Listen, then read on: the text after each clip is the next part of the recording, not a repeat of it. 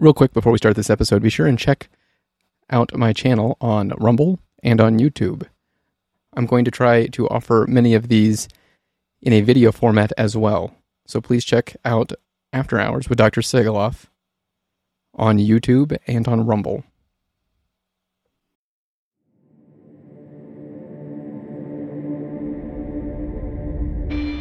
Welcome to After Hours with Dr. Sigoloff, where he can share ideas and thoughts with you. He gets to the heart of the issue so that you can find the truth. The views and opinions expressed are his and do not represent the U.S. Army, DoD, nor the U.S. government. Dr. Sigoloff was either off duty or on approved leave, and Dr. Sigoloff was not in uniform at the time of recording. Now, to Dr. Sigoloff. Today we have a very special guest. We have Jon Bronstein. John is a lieutenant. He's currently stationed in Korea, and he's been there for how long have you been there now? Uh, approximately 17 months, going on And how long were you- How long were you supposed to be there? I was supposed to be here for one year. I was a, a one year unaccompanied tour is what I have orders for. And that, that 12 months has now just extended into 17 months. Correct. Yeah, it keeps getting involuntarily extended. And I don't know if the- involuntary foreign service tour extension. Yeah, and that's and I don't know if any if the viewers can kind of see what your background looks like at all there. Um, you, you showed me a little bit more earlier, and it, it looked Yeah. like straight something straight out of like the CCP. I mean, it's it's like Yeah. green walls straight out of the USSR. It's green walls and steel and glass, and it's it looks like a prison. Very much. It is. It's blacked out glass. Yeah. I'm actually here uh, at our tactical site at the moment And so, where we you- operate our equipment. can you kind of explain to the, to the listener and the viewer why you've been involuntarily extended? Yeah, sure. So um, I continue to be involuntarily extended here in Korea. Uh, my DEROS, or my estimated time to return from overseas, was actually 16 December. Um, I wasn't able to make that because I have a pending religious accommodation request for the COVID vaccine which I put in September, uh, is when I made my original request. So um, I'm sure some of the viewers are familiar with um, Exord 225 21, COVID steady state operations. Uh, Frago 10 came out three weeks before I was about to PCS and go home to my family. Uh, Frago 10 states that any service member with, uh, in, with that's in the PCS window stationed OCONUS with a pending vaccine exemption is not to PCS without an ETP or exception to policy from the Undersecretary of the Army. So So- that stopped me in my tracks. So you have to get permission from the guy who's like not in charge of the army, but his help. Yes, correct. Him personally, That's correct. he has to sign your piece of paper. He is the authorizing uh, authority for me to be able to leave Korea. So essentially, that and has. that ETP request, sorry, No, go ahead. that ETP request uh, has been sitting with him. It was submitted in January, And so about a little less than a month after I was supposed to leave and go home. have you heard any updates? Like, is it on his desk? Is he contemplating? Is he thinking? Is he mulling it over? So as far as I'm aware, it is uh, there, but um, I have no idea how close it is to actually being processed. Um, I've heard from outside reliable sources that absolutely none of those ETPs are getting approved. Mine that- has to be among the first as well because, like I said, I was supposed to leave three weeks uh, before this got, or before this got put out. Three weeks before I was supposed to leave. Um, my command had no idea what the ETP should look like. I had to wait a couple weeks because I kept getting a revised template uh, to send up to brigade. and um, yeah, so by the time we got that submitted, it was in January. So there's no way to know um, at this point. It's just sit and wait. Uh, my commander at the time, uh, he just left and got changed out with another commander um, a couple days ago. But every day, you know, we, you know, or every other day, we just talk on the phone briefly, and he just tell me, "Look, Jon, you know, I'm uh, eagerly uh, awaiting your ETP or or to hear back on your original uh, request." Is he actively asking for anything? Is he sending emails and requesting, "Hey, my soldier's been here for months past his required time on a hardship duty to begin with, and so we're making that hardship extra hard." Um, there was a few back and forth emails that I saw. I was CC'd. I, I asked him to CC me in some email traffic. Uh, he he made my situation very apparent in my ETP request. I made it very apparent that this was urgent, um, that this was uh, kind of a hot uh, issue because I have a family, you know, at home, and at the time, um, you know, seven month old daughter. Now let's talk a little bit. Back to. Oh yeah, I'm sure. I mean, these are. This is an important time in life. Tell me a little bit about your family. Not not too many details, but you know, the situation with your daughter. You know how old she is, and and how much Yeah, you've been sure. around So for to see it. yeah, um, so uh, me and my wife, uh, I we have a five year old who is my stepson, and we have um, a ten month old daughter. And I was fortunate enough to be able to uh, go on paternity leave and make it home to see the birth of my daughter. Um, so I was home for a month, about a month for that. We're, we're granted uh, currently 21 days of paternity leave, and I took some days on the front end to make sure that I was that I would be there for the birth because it was a natural birth, it was a home birth. So we, uh, you know, I, I- tried to game it to where we had some a bit of a buffer where I was there uh, early enough to be there, and I was, and it was a beautiful home birth, and it worked out wonderfully. Um, so, uh, apart from that month, um, I actually was allowed to go on leave again recently um, for 30 days in March. Uh, I was approved leave again, despite the fact that uh, I'm not allowed to PCS. I was allowed to take leave somehow to the exact place that I'm not allowed to PCS to because I'm a risk to the force. Um, so in total, uh, I've gotten to spend uh, two months with my daughter, uh, which I'm extremely fortunate for. Right. Uh, I will say that having to leave uh, in March and come back here was almost unbearable. You're a better man than She was me, just I- getting, she was really, she was just getting to know me at that point, you know? Yeah. You're a better man than me. I would have probably had to have been arrested, to tell you the truth. I contemplated it every day that I was there. It was actually hard to enjoy my time there, knowing I would just have to leave again. I missed her crawling. She started crawling the day I left, the day after I left. Let's go back to the home birth because I think that's a that is an amazing thing. Absolutely, Yeah. So it was incredible. Yeah. share a little bit why your So she, wife uh, wanted that. Yeah, so my wife had uh, a traumatic experience with her firstborn in a hospital. Uh, didn't go well at all. Uh, long story short, uh, super, super unqualified night crew, and the doctor was out of town at the time.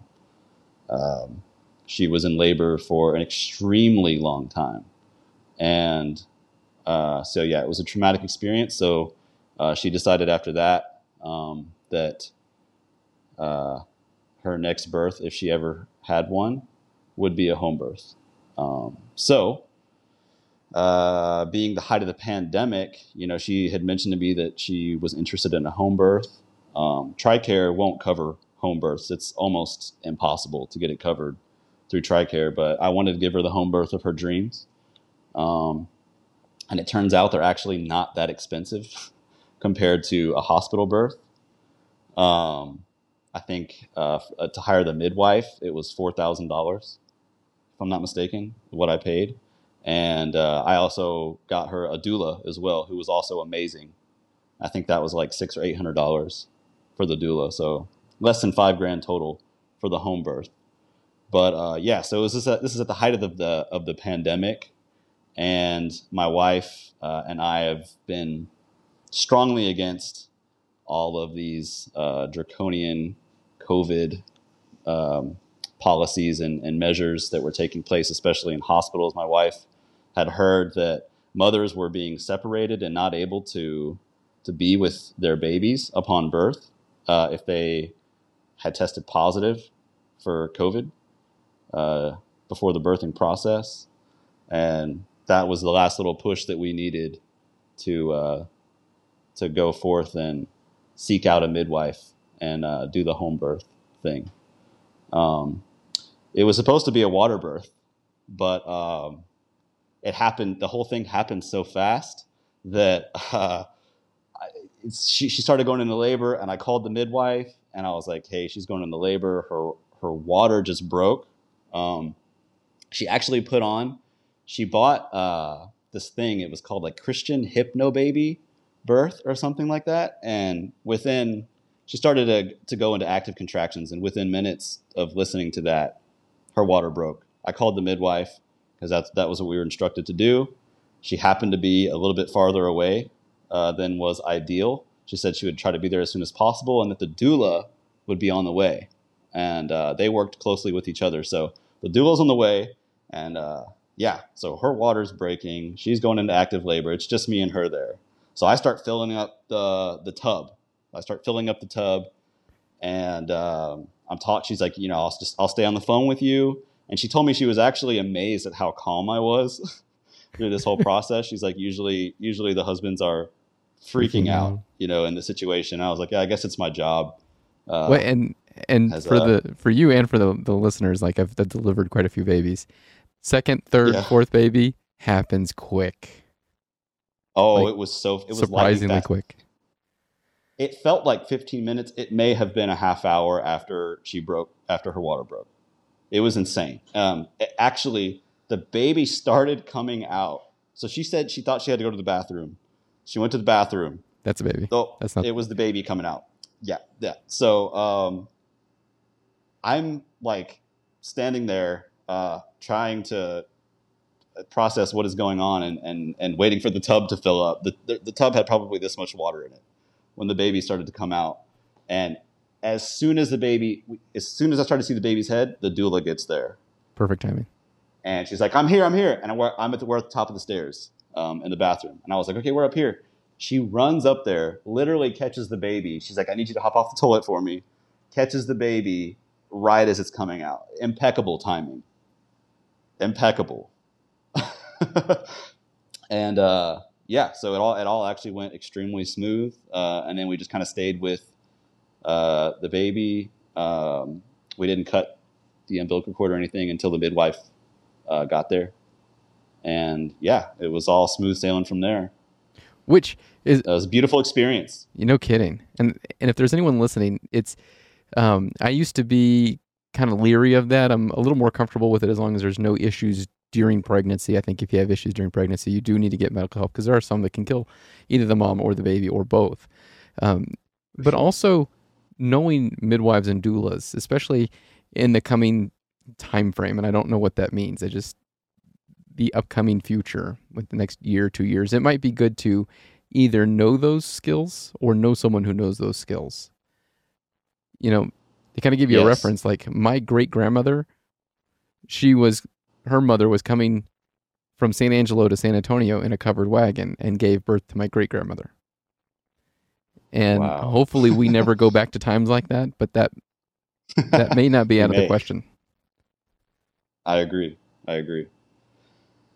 yeah, so it was a beautiful experience, and um, through that experience, she actually decided that um, she wanted to do that for a living. She said she felt like it was her calling, and so she has now decided to go back to school uh, to become a certified midwife and and deliver. And um, yeah, so she unfortunately she can't do that until I get home because it's a two year program. It's mostly online, but there's uh, in person births and clinical hours she has to attend. And if she has to attend a birth in the middle of the night, I'm not there to watch the kids. How's she going to go to school? So that is kind of on hold until I get back as well. Um, but yeah, she she and I think one reason, like you said, I mean, the home birth can be a risk, especially if uh, they have certain risk factors. But my wife was extremely fit. I mean, she worked out five days a week all the way up until she had the baby, um, and that's something that she's talked about, you know, as well, uh, moving forward in the future for her. That she doesn't want to, you know, she definitely has to be careful about the clients she takes on for home births and be real with them for that that those risks for that reason. Right. You don't want to be a cowboy and end up any anybody getting hurt or in a situation where you, Right. have to live with that. One thing that um, Yeah. if the exercise is great and it's amazing and I love it, and even a, a woman being pregnant is her at peak performance for for for what women do, right? Because to become pregnant is is a Herculean task, and to make it through pregnancy and to deliver a baby and to breastfeed that whole that whole thing is is women at peak performance. But also look into diet. Uh, we won't get into that too much here, uh, but if you listen to I think it's Yeah. episode five that I have, um, and we talk about different dietary options, and, and that's something that can help a lot of women who have difficulty getting pregnant. Not that your wife did at all. Um, and now, I don't think I've asked you yet. What do you do for the for the army? Okay, so I'm a 14 Alpha, which is an air defense officer. So as a lieutenant, uh, 14 Alpha, you pretty much have two jobs. Excuse me. You you're a platoon leader. Um, typically, I was a platoon leader for sensor platoon, which is the radar for our air defense equipment. And so you're a platoon leader, and you are a tactical control officer or a TCO meaning uh, you are the engagement authority uh, in the event of a real world air battle. So if we're shooting stuff down out of the air, um, in my case in Korea, um, it's my call uh, what and if we shoot it down. And this is defense. This is strictly defense, correct? Now, Yeah. So our um, sorry, no, go ahead. our um so our our battery is um is actually extremely important our mission here uh, in korea so we're we're the only upper tier ballistic missile defense in the korean theater of operations so we have a real world mission 24/7 we have crew rotations where we fly out to a forward operating tactical site and perform our mission and man the equipment. And um we protect over 20 different geopolitical assets in the Korean Peninsula. So obviously your job is very important. But what about your particular position doing that job? Is could someone else come to Korea and relieve you of that or is your job so unique is your training so unique that that's why they've kept you for this extended period of time? Uh, it's highly possible that that has factored into me still being here uh, conveniently for the Army, despite me being a risk to the force. Uh, the fact that they still fly me out to our tactical site, which is arguably the most strategic asset, a theater level asset in all of Korea. Um, I mean, everything else in Korea is essentially the main effort uh, So- for what we do here. So let me get this straight. Um, you're too dangerous and too much of a risk for you to go home. But you're not too much of a risk to stay where you are, to travel to off-site remote areas where you're around other people who are vaccinated or not vaccinated and It's interesting how they can use that ag- against you and for their their benefit, and how often that happens. Yeah, it is extremely um, coincidental. Um, yeah, so I, I, I hop on a CH 47 uh, packed full of other soldiers every time I need to fly to site, uh, p- potentially compromising the pilots, uh, the flight engineers, mechanics, all the other soldiers, uh, everyone here at site, which is the most strategic site, arguably in Korea. Oh, uh, and I'm allowed to go on leave. I just, Just not go home permanently. Yeah, I have no restrictions at work though, none. I don't wear a mask. I don't. So what I'm hearing is I there's this there's this discord, there's this this conflict between what the army says and what they do. One hundred percent. Am I getting that right? And Yes. You know, I don't know if you're a Jordan Peterson listener, but he said that it doesn't matter what you think you believe, it matters what you do, because what you do is what you actually believe. Correct. Yeah. And so- practice. Right. Yeah. It- It would seem that the army actually believes that you're not a danger, but it would seem that they are Oh yeah. trying to twist your arm to get you to do something that you don't feel comfortable doing that you believe is a grave moral injury. Hmm This is despite the fact that um, out of our entire brigade, um, three cases of COVID were from unvaccinated individuals. That's it. it I, I forgot exactly what the numbers were. How big's a But it- brigade? Just for reference. Um, so it probably 300 so people. And only three were unvaccinated. Three. Hmm. Yeah. And how did they do? Um, oh, they were fine. They were completely fine. Did they know they were And- sick, and- or did they have to have asymptomatic testing to, to inform them that they carry this disease? No, so I wa- I- I was one of them. Uh, Okay. I tested positive for COVID uh, right before uh, flying here to Korea. Um, and I was completely asymptomatic.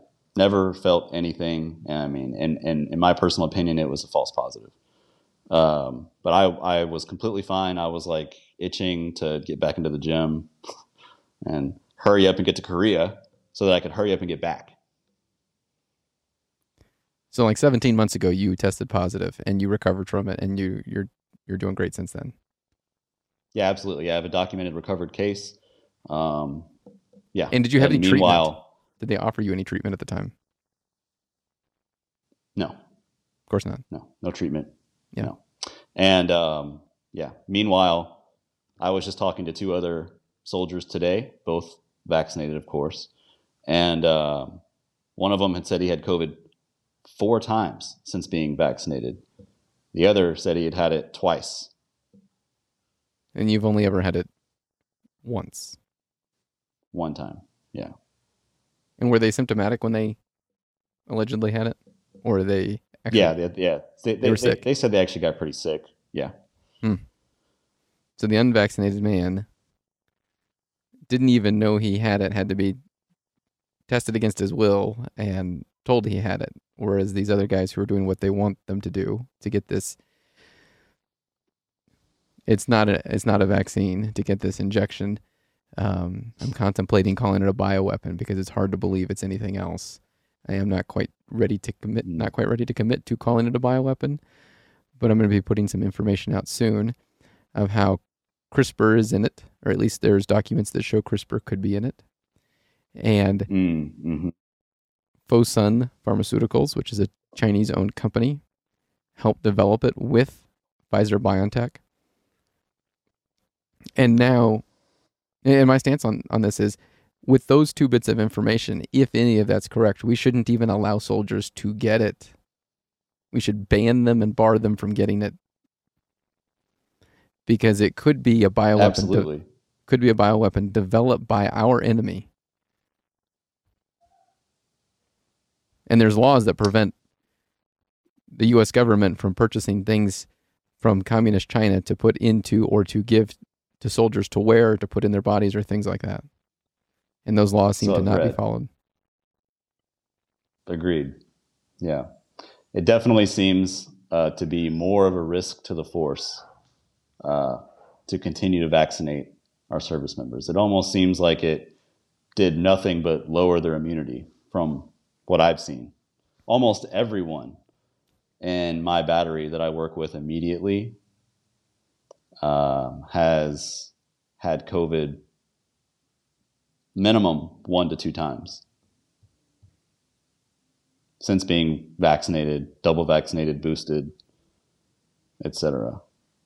I've had so, so several soldiers know my stance on the vaccines, and they've come to me uh, seeking help or guidance um, that didn't want to get it, that that gave in eventually, and then came back to me afraid because they were having adverse effects. Um, It's tragic. I, I, yeah, because yeah. I I've heard stories. I think I think you may have told me a story, but I also know a story of a buddy of mine who, you know, the army puts this pressure on you to to do this, do it, do it, do it, and then finally when you do get the shot, and let's say you get injured, either morally, which is a huge issue, or even physically, and you start having heart issues. Well, now you're you're tainted goods, and we don't want you. One hundred percent, one hundred percent. Like, um, like uh, Dr. Theresa Long talked about. You know, these pilots are getting uh, physically debilitating, career-ending injuries from taking this vaccine. Um, She was telling me just Yeah. the other day because I was I was on the phone with her and she's having a tough time talking, you know, hearing all these tragic stories because she's she's been against doing this, and mm-hmm. this this young man, early mid twenties, was grounded. He's a pilot, and he was grounded, and he, he was he was saying like I I did what you told me to, and you're punishing me. And and even because the army was was the world to to him and so many, but even bigger than that, we don't know what the long term effects will be. We don't know how long this will affect him. You know, if he's if this is a guy that has heart issues, how long will those heart issues will that shorten his life? Because often myocarditis shortens your life. Absolutely. So, um, I, I woke up this morning and I, I found out that uh, Terminal CWO was was um, hosting a live stream, um, and I, I tuned in to listen to that. Uh, I didn't get to speak, but uh, he did mention my case. But um, at at the end there, I listened to um, uh, a captain who mentioned um, getting uh, what I believe it was called uh, tum- tumorescent muscular sclerosis. Basically, uh, after the vaccine, uh, he developed tumor-like lesions on his brain, um, and so now they are trying to uh, separate him uh, without retirement, uh, denying him medical retirement. Um, so now he has this uh, permanent debilitating injury, and he will likely have no no recourse. No benefits, and uh, yeah, no recourse from that. It- And one thing I want to remind everybody, in case anybody hasn't heard this or forgot this, there was a case, a legal case in, I believe it was France, where this man got the shot and then he died. And the surviving family, I think it was his wife, tried to get life insurance to help cover costs. They went to court, and the judge stated that it was equivalent to a suicide because he voluntarily entered an experimental program. And when you voluntarily enter an, ex- enter an, an experimental program, it's as if you committed suicide. Not that he did commit suicide, but for the law, for the legal reasons, it's as if he committed suicide. So she gets no payment. And I've been counseling patients for um, probably a year, well, whenever the shots first came out, that to be careful and make sure you understand that you will get coverage under insurance because this is an experimental treatment. There is no approved, FDA approved, and even if there was, I still wouldn't take it because it's the same garbage. But if it's Absolutely. EUA, they don't have to cover anything because you're doing an experiment that's outside normal medicine. It is dangerous behavior. It's almost like jumping out of an airplane. It's da- it's probably more dangerous than jumping out of an airplane. Yeah, it's like Russian roulette. Because I've jumped out of an airplane five times and didn't break a leg. yeah, it's like playing. But I won't Russian get one of these. And um, no, yeah, absolutely not. Um, I was explaining that uh, to a fellow soldier of mine earlier today, and uh, after we talked about this for a few, um, he actually told me he's like, man, you know, I, I really regret getting it now. He's like, I regret getting it um, for a lot of reasons. He's like, for health reasons, but also, um, he's like, I feel like if more people would have known, would have known and refused, uh, we wouldn't be where we are today. The reality is, most of these soldiers don't really understand, you know, uh, the workings of how emergency use authorization products work. And Well, you're supposed to be able to trust right, your the right to refuse. Right. You're supposed to be able to trust your sup- superior officers. You're supposed to be able to trust your doctor that he's going to do or she's going to do the work that's required to say, hey, this is safe and effective. Like, even that statement is wrong. They should be telling you it's, it's safe and efficacious, which it's not efficacious. Efficacious is the word that says, that explains its ability to prevent illness. It has negative efficacy. It, it is, increases your risk of becoming infected, which I knew that because when you do a patent search on some of the lipid nanoparticles that are in it, back in 2014, they knew that it caused suppression of the immune system. They knew it caused disseminated intravascular coagulation, which is little clots going everywhere. And we see that. And when you suppress the immune Mhm. system, you don't just get infections, you also get cancer. Mm. Yes, as we saw in the DMED data, is up. What was it like five hundred percent? Yeah, I, I don't remember the specific numbers, but it's It, it was it was high. It was a drastic spike in in cancer as well. It was interesting when the the army published a or the DoD published a new form that said, "Here, this is what the real num- numbers are." The numbers they gave, I think it was for uh, testicular cancer, still went up three percent, which is striking. Like something should make the entire force go, "Whoa, why are we causing testicles to have cancer at three percent?"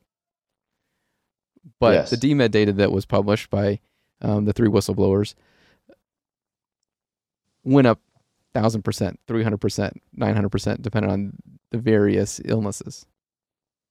And those numbers may be wrong. Those numbers may be even higher than they should have been if you look back into history. And the DMED may have actually been changed a year before we even knew it. And it, they may have Entirely. migrated servers to cover the fact, to remove those digital fingerprints so you can't see that the data was changed. Entirely possible. Entirely possible. Um, yeah. Um, I mean, and, and you, you spoke on the negative eff- efficacy. I mean, if I'm not mistaken, it was a Sweden out of it was a study out of Sweden that I that I read recently that stated um, the negative uh, negative vaccine effectiveness after 90 days. It showed something like negative negative 70 percent vaccine effectiveness for the Pfizer vaccine after 90 or Yeah. 90 to 150 days later. Right. And and also another Um, thing that and- nobody seems to understand with this is they call it mRNA as if it stands for messenger RNA.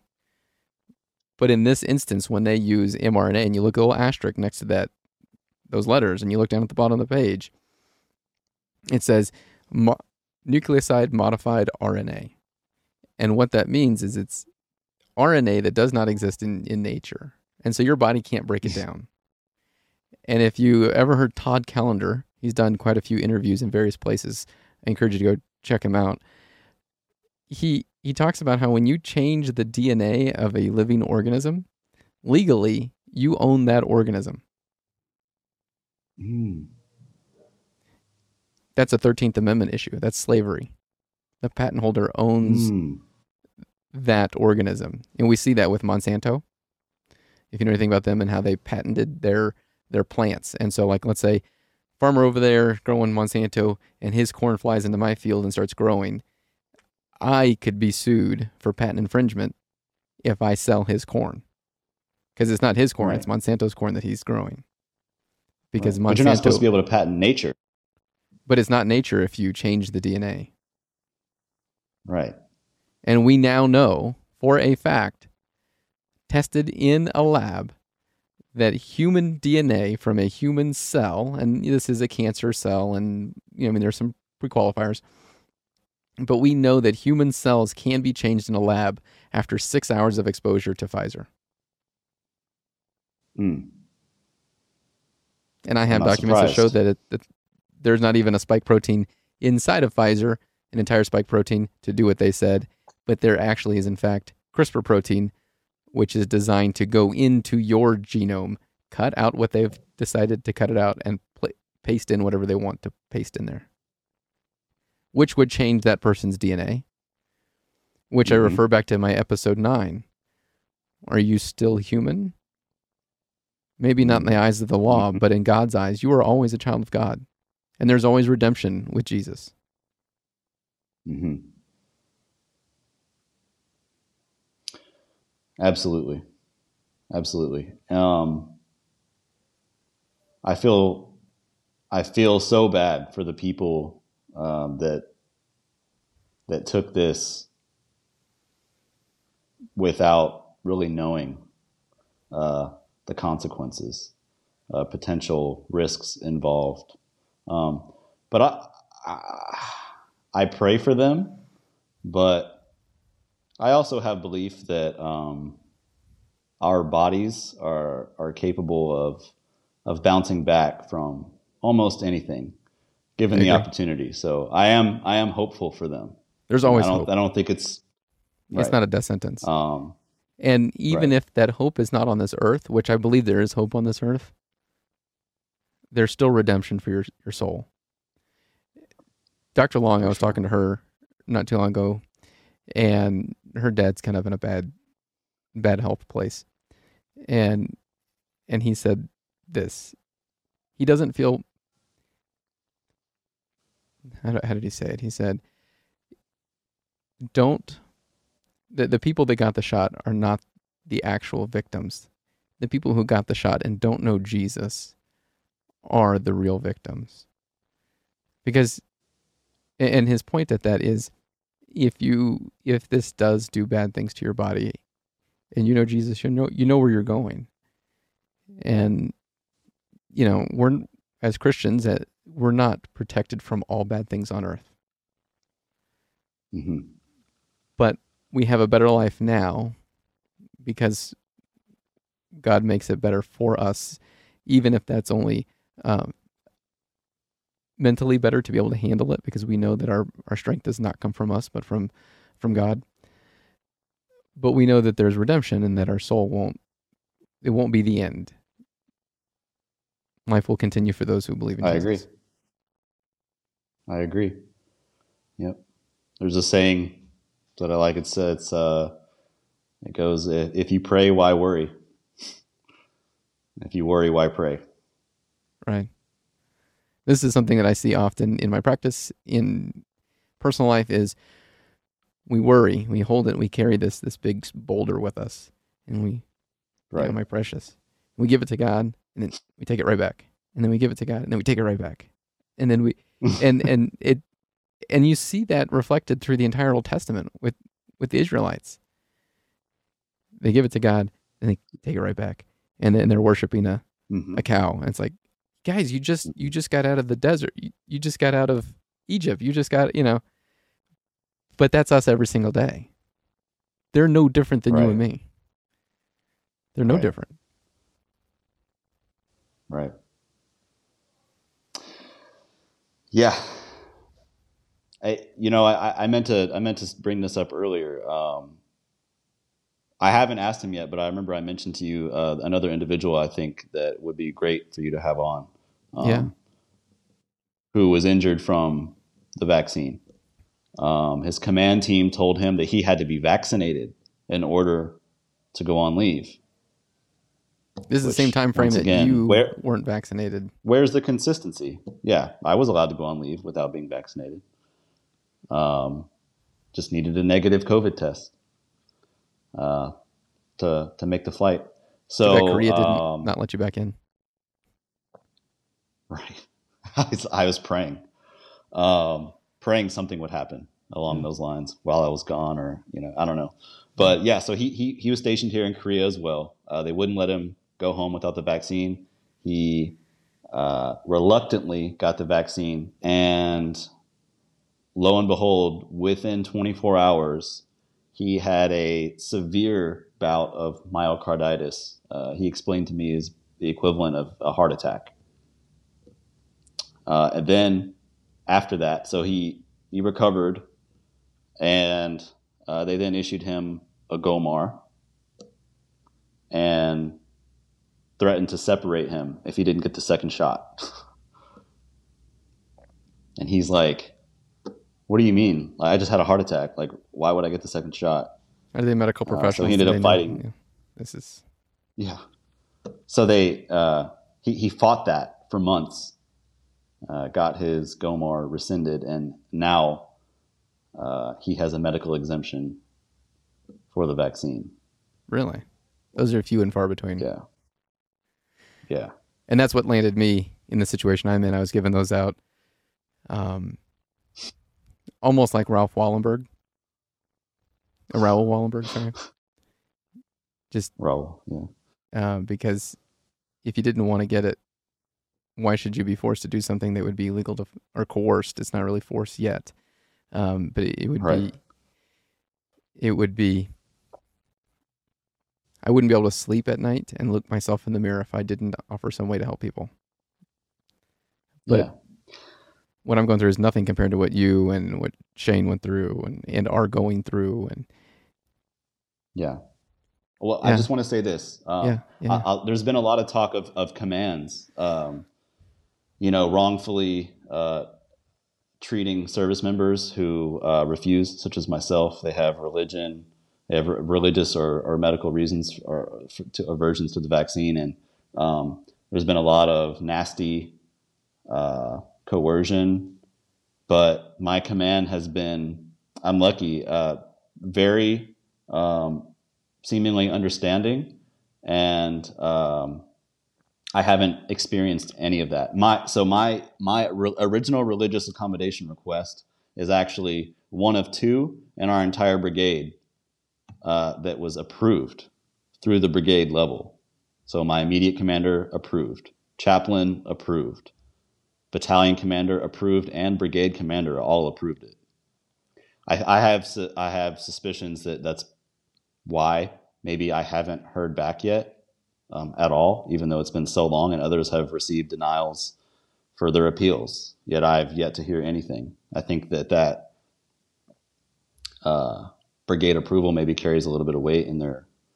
Given that in my job here, um, it's almost like they're trying to deny the easy ones first.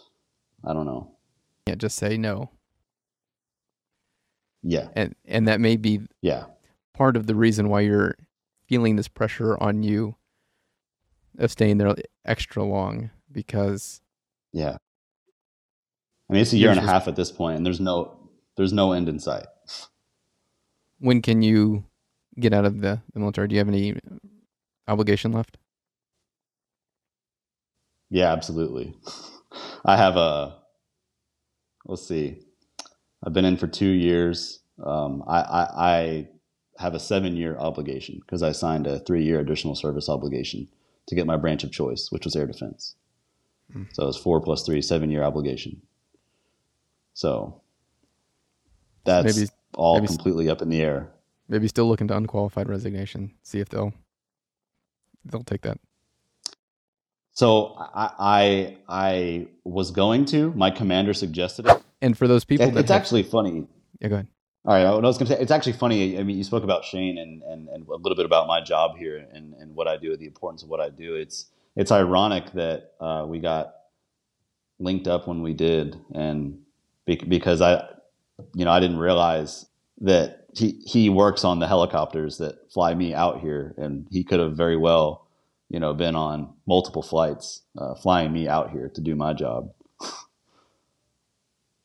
now you have two risk to the force And that's interesting that you, you say it like that because I did receive an email from I can't remember if it was I think it was Army, could have been Air Force, but he he looked in his MedPros. He did he did not get the shot. He was is not has not will not ever get the shot. And he looked in his MedPros and it says that he has one of them. Hmm. He just happened to look and That's it says that he has one. and so that makes you begin to wonder is this 90 something percent immunization rate is that accurate? Or is that them lying to us to make us feel more isolated so that we can feel more pressured to give in to something that isn't as popular as they think it is? There sure seems to be a lot more of us than uh, the numbers lead us to believe. I mean, in my immediate battery, uh, we had four refusals, including myself. One of them gave in and got the vaccine. Uh, he's been having some negative effects, um, fainting, dizzy spells, things like this, since he got his first shot. Uh, never any, you know, prior issues before the vaccine. Um, I, oddly enough, right now with me, um, we have another operator that works directly on crew with me, uh, an LCS operator, which is our launcher control station uh, for the air defense equipment. Uh, he's refused. Um, he's been denied both his uh, original request and his appeal but he's out here as well. So, there may be a way for any of those uh, people who don't want to get it, who have a documented case of becoming ill from COVID. There may be a way that they can all become secondary plaintiffs in Robert versus Austin. Yeah, because Um, you would have prior immunity at that point. So you, you, you can claim, hey, well, whatever the this judgment is, I want that judgment also because I also got ill from this and recovered. Yeah, that would be tremendous. Uh, I would qualify for that. I would hop on that So let me in yeah, a heartbeat. send me send me your email and I'll, I'll get you some stuff that can help help yeah, you figure sure, that out. for sure. Yeah, we'll do. Um, I go ahead. one thing I want to make really clear is there are some people that, that call themselves purebloods, and I, I'm not a huge fan of that. And they, they use that term to say, "Oh, well, I never got the shot." You know, in, in a in a quick hand, fast way of talking. Okay, I get it. That you could just say I didn't get the shot, but I think it's important not to use that because then that that splits us, that pulls us apart Yes. and and that makes it to where the people that were tricked into getting this who are who are f- already feeling awful and alone and isolated and often physically ill it makes them feel more isolated and right now we need I almost feel worse for them. yeah yeah i i, I do too because i i know where i would be if i got Mhm. this against my will and it and then i got ill because of it and then i can't let's say spend time with my family like i want you know like i know you're not spending time with your family but you have years Mhm. as an Yeah. as your I was talking to my wife earlier, and I was like, "What if it was me who now I have lesions on my brain? Uh, that Or- could have very well been me." or the myocarditis which could shorten your life to just the next five years. Absolutely. Drastically shorten my life. It's terrifying. Um, yeah so i mean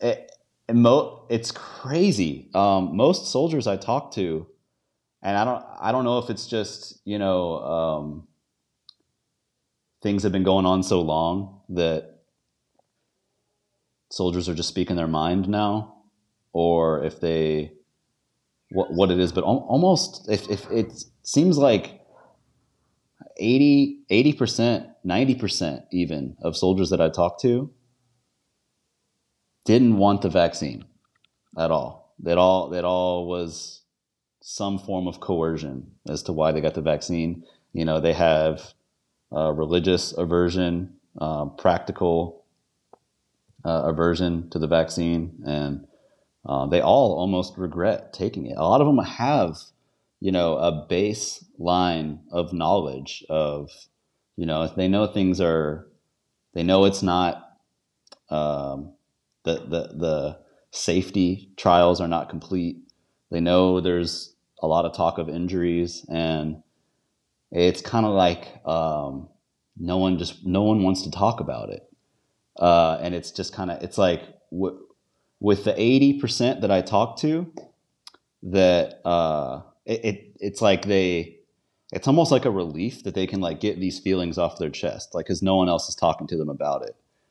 And then there's the other 20% that i can i almost i see an immediate change in their demeanor and their face and immediately they're done talking about it they don't want to think about it.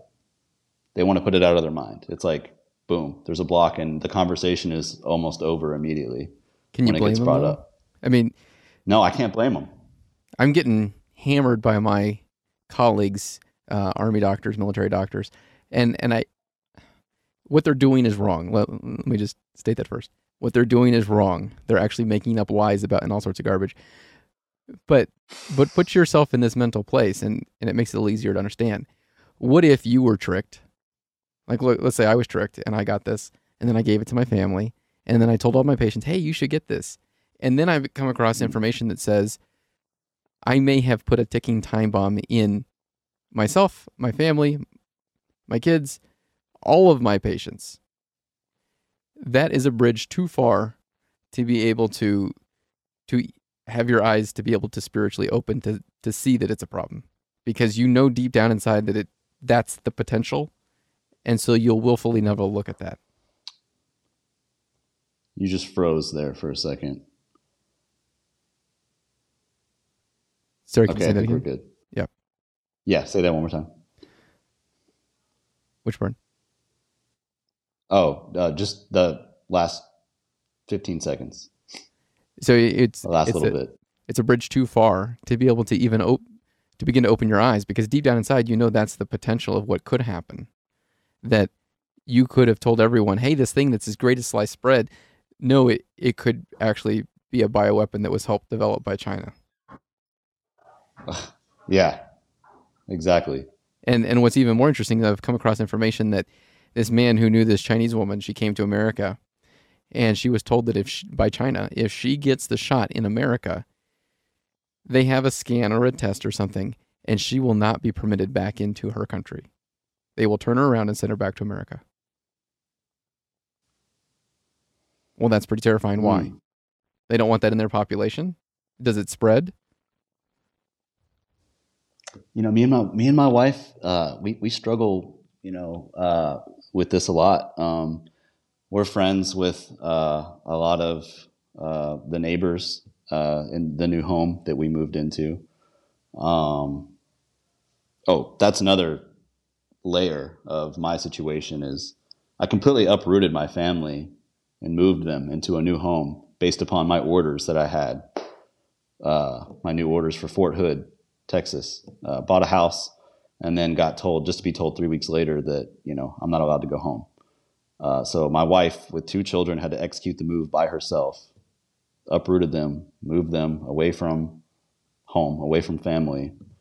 I had uh, when I when I first was coming out here in September when I submitted my original request. Um, I, I was, you know, so we when we're sent out here, I live in a room that's pretty tight. Uh, we're, we're about four to six to a very small room, a room not much bigger than the room that I'm in now, um, sharing a space. Um, I got extremely sick for days. I didn't know what was wrong with me. And I was telling my wife, I'm convinced that it has something to do with me being around all these vaccinated personnel and just breathing in the same, you know, circulating the same air. And uh, I, I eventually developed a rash on my stomach, extremely painful. Um, I went to the the Korean doctor here um, at site, and because I didn't know, what, I thought maybe it was staph. Our medics didn't know what it was or have anything to treat it, and uh, he told me with almost ninety nine percent certainty that it was shingles. Yeah. Uh, so was it on one side of your body or was it It was a very small. It was only like this big on my stomach, right next to my belly button, but Kinda a little bit the way around. lower. It kind of went all like the way right there in my abdomen. Huh? It kind of like start on, in It- the middle was- of your back and come around. It no, it didn't. It didn't wrap around at all. It was localized to one small spot. Hmm. Extremely painful. But he told me I'm 99% sure. He said I'm not a dermatologist, so I can't tell you with 100% certainty. But I think it's shingles. So he he gave me some um, antiviral cream. He said stop taking the hydrocortisone. It's not going to do anything. Uh, take this antiviral cream, and it it helped. You know, it helped almost immediately. And um, Do you know and they- anybody? They, they prescribed me some. Go ahead. do Go you know ahead. anybody that's had shingles? No. Because there's been a lot of shingles I don't. Has there been? So I this came. I mean, I, I was convinced it had something to do with my exposure And uh, to this environment that I'm in. so shingles is it is when you get chickenpox. Mm, It's a DNA it's virus. There we go. When you have chicken pox, uh, it's a DNA virus, and and this kind of will lead into the next thought that I'm going to say right after this. But it's a DNA virus, and it it's over your entire body. It's usually not too bad when you're a kid. If you get it as an adult for the first time, chickenpox, it's usually really awful. But it goes into your dorsal root ganglion. So along your spinal column, you've got you get the column, and then just outside, there's these little nerve fibers that go down, and it, it goes into the those, and it stays in there, and it goes into the DNA, and it stays in your D, in your DNA forever. And then when your immune system gets knocked down from stress, physical stress, emotional stress. I, I got shingles when I was uh, in med school just before my first licensure exam. I kept telling myself, I'm not stressed. I, you know, cognitively, I didn't think I was stressed, but my body said, yes, you are. Let me show you. So you're stressed and had shingles, usually what 65 year old men get. So stress is certainly a part of yeah. that. And, and so what we know about DNA viruses, let's say Epstein Barr, let's say um, shingles, it's DNA. It very easily goes right into your nucleus and inserts itself into your DNA. Mhm. Now, what is J and J? J and J is a adenovirus. That's the envelope on the outside. They took a real virus and they put DNA inside of it. What is that DNA? I don't know what it does. Is there a chance that it could easily just go right into your nucleus and insert itself into your DNA, just like DNA viruses always do? Wow. That is why AstraZeneca and J and J are more terrifying. However, there seems to be this belief that oh well, it's not RNA and it's one and done, so it's not a big deal, right? No, it's actually more Mhm. terrifying because there's no intermediate steps. It just goes in there and puts itself in there. Mm. Yeah, that is actually terrifying. Now, what are the implications of that? I don't know. It may be nothing because I walk around with with my genome changed because of chickenpox. Yeah. It doesn't go to my kids. What does this one do? I don't know. It's been man made. Right. Who did it? Why'd they do it? Hey, what is um, real There you quick, do you Yeah. do you mind? I'm gonna have to take I'm gonna have to take uh, the headphones out for Okay. a period of time because my phone is dying. Okay. Well, we can we can wrap I up. have to I had to do this on my phone, so okay. so, is there anything Okay, else that you'd like to leave us with before we have to leave? Um, no, it's just that you know I would love to spread uh, awareness um, about you know the all the the hundreds of, of service members out there like myself that are stuck overseas. Um, many of them uh, away from family. In my case, away from uh, their children. Uh, I, you know, I have a ten month old daughter, like I previously stated, that that barely knows me because of this. Uh, I missed her crawling. Um, I'm about to miss her walking, and I'm also about to miss her first birthday. Um, for simply requesting uh, religious accommodation. Um, For asking for the law to be followed, the law that's already in the books. and, and and not yeah, just refusing to comply with an unlawful order. I just want to I just want them to follow the law. And um, you know, it's it's so odd that you know religious religious exemptions have uh, been around for you know 50 plus years, but all of a sudden now they don't exist anymore. Um, all of a sudden now uh, natural immunity for people like myself. You know, AR 40 562 is null and void, uh, I guess. So it's just, it's also odd, but um, yeah, the, the, I would love to highlight, uh, I, everyone, you know, most people uh, are probably already tracking this, but I just want to highlight the logical inconsistencies in, in all of this. Like, I, am not allowed to go home, but I go to work every day at the most strategic site in all of Korea. Uh, but I'm a risk to the force. But I can't go home. But I can go on leave. I mean, where where's the where's the consistency here? Um, it, it, by by their logic, if I'm truly a risk to the force, I should be at home teleworking, and I shouldn't. I sh- definitely should never come out, you know, to our tactical site. Um, yeah, you know, I I just want to spread awareness, and um, I know there's a lot of people out there um, that have similar situations um, uh, that are in a lot of really hard situations. I know there's a lot of uh, service members that have committed suicide, you know, from the draconian measures that have been implied from the COVID mandates. Uh, I think if my numbers are correct, it was like 708 suicides last year. Um, and I'm not surprised. Uh, uh, there was a period of time where our entire battery was locked down for almost two months. These soldiers weren't even allowed to go outside. You get to go outside for you know an hour a day when you're in jail. They weren't allowed to leave their rooms. Soldiers, there were many cries for help. I saw what it was doing to the soldiers. Um, it's just devastating, and I understand you know, uh, why a lot of these service members um, commit suicide. You know, it feels like no one cares. It feels like no one cares about my situation. No one cares about my family, is what it feels like. No one cares about if I get, can get home to them. You know, my wife deserves her husband. My daughter deserves her father. You know, uh, it's so sad. Um, yeah, and then my wife, you know, she she struggled mentally with this, and I mean, she she's um, to the point where she was so stressed out at one time, she was uh, mentioning hurting herself, and I told my command about this. I asked if it was possible to get compassionate reassignment. I was told that it wouldn't matter. Even if I was granted a compassionate reassignment, I would still need the ETP in order to PCS and go home to my family. Also, I, I have a, a statement of negative impact from my gaining unit commander, which states that their unit's mission is negatively impacted by my absence and that they want me regardless of vaccination status. But here I am, stuck in Korea.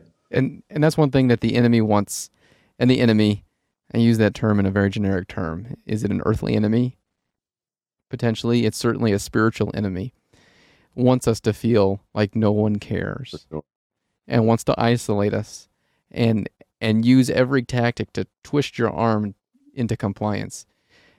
But the good news is that our strength doesn't come from ourselves. And and there's this idea that that has been said often that God doesn't give us more than we can handle. That's false. That's wrong. You know, if you look at the shirt, there's bars, weights. If you if you ever go to the gym and your goal is to to pick up something that you can pick up, then you'll never get stronger. And so God does give us more than we can handle, but he also gives us the strength to handle to to get through it so that the next day we're stronger. And when you're in the gym and you feel awful and you're just like you feel like you're going to die from lifting so much weights, you feel weak. But you're changing your body chemistry. You're actually exp- having new genes be expressed, more proteins, more hormones, everything, and changing the chemistry of your body, changing the structure of your bones and your muscles, and making everything stronger. In the same manner, also, your brain changes its structure as you go through these hard times and you call upon God to give you this strength. And then you can mm-hmm. lift more than you could before. Right. When I pray, I pray for the strength and the opportunity to see my way through this. And I pray for the strength uh, for myself and my family to carry on and and continue the fight. And I will be praying for you, and my family will be praying for you, and I'm sure many listeners will be praying for you as well. We are currently in an all out war in the unseen realm, and even potentially in the seen realm, if this is a bioweapon. And you, you, sir, are on the front lines of that. This isn't a war like World War II where you'd be on the front lines and no one knew, and then you'd be there for a period of time and then come home. This is, this is a war that, that takes place, unfortunately, in someone, some people's homes, where one spouse right. is vaccinated and the other is not, and there's that that problem, which I I'm glad right. I'm not saddled with that. That would be too much for me to handle. Uh, yeah, I thank God that my wife supports me uh, in my conviction to to be vaccine free. You know, with this thing, um, she's more. So she she's it. She couldn't be more supportive of my decision, okay. and uh, lucky for me, both of our families as well. They all support me uh, and my decision. Um, so I'm grateful for that. Just a reminder for everyone out there duty uniform of the day, the full armor of God. Let's all make courage more contagious than fear.